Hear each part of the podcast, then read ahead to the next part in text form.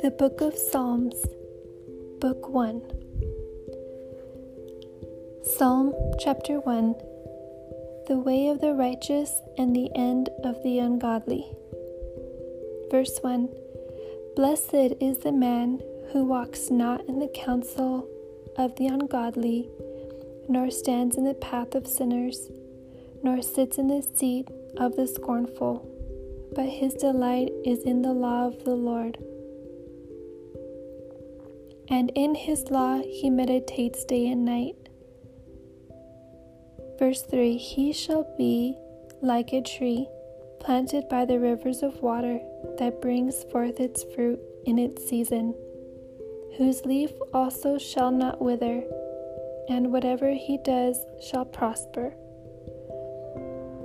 The ungodly are not so, but are like the chaff which the wind drives away.